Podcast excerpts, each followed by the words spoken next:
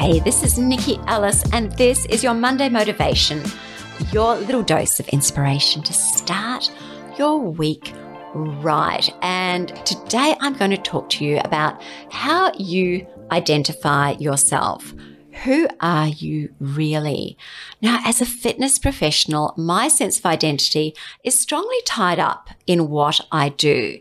And most people imagine that if you are a PT, it's because it is a job that is strongly in line with your values of health and fitness. So it is quite a different job in that way that, you know, you might work in an office, you might work for, say, Telstra, but people don't necessarily think, oh, wow, you work for Telstra, so you must be absolutely passionate about that area of work. But in, in my job, people do presume that. Um, and it's correct because this would be a very tough gig if my values weren't health and fitness. And it would, it would really be quite a ridiculous job for me to have.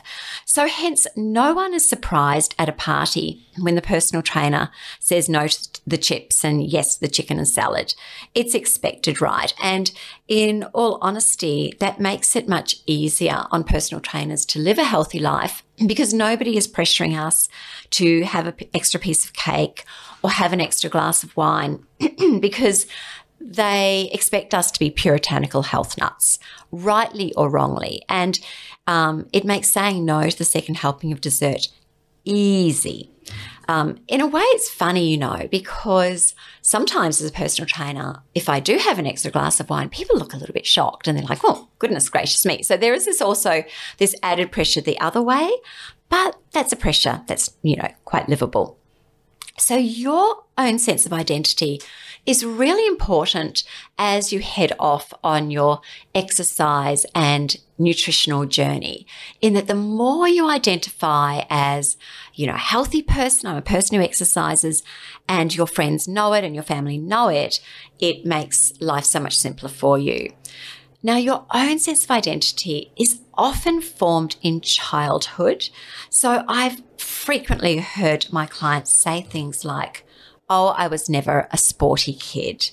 Oh, you know, I was always the last person picked for the team. Oh my goodness, I've always been clumsy or even I've always been the fat kid. And these are clients who might be 45 years old and they're telling me these learned beliefs from when they were eight or nine. So these same clients have then frequently turned out to be my most coachable, consistent, successful clients ever what the hell is going on mm. there? And I think part of it is that the sports that we played as kids, which might have been whatever, T ball or soccer or hockey, you know, when we become adults and we're doing something that is um, probably requiring a lot less coordination than those sports. And you're a little bit more sensible. And as adults, we actually are a little bit more in tune with our bodies. If you've ever tried to teach an eight year old how to do a push up, you'll know what I mean. Kids are quite hard to coach. Um, you, as an adult, you're a completely different kettle of fish. You're more aware of your body, you're more driven, you know what you want to do, and you move better and you're more, more coachable. So it's always interesting that, um, you know, we change as adults. So as we continue to create and build our identities and senses of self, they change right through our lifetimes with everything we do. And when we undertake a goal to be fitter and healthier, we actually need to step into becoming the person we want to be.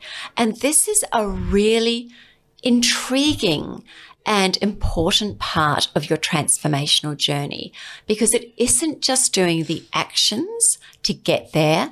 It is consciously becoming that health, healthy and fit person you want to be in the future right now.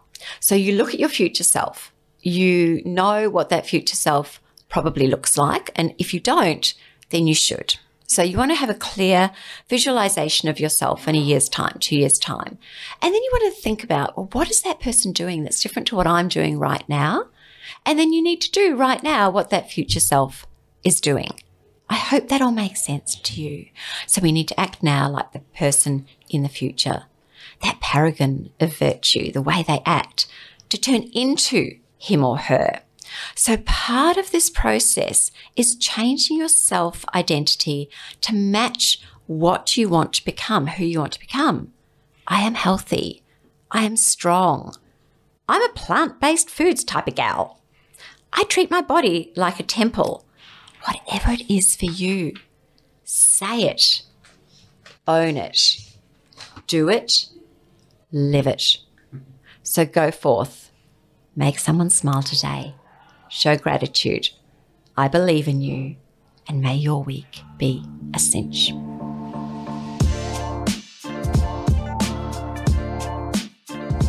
This has been a Suckerfish Media production.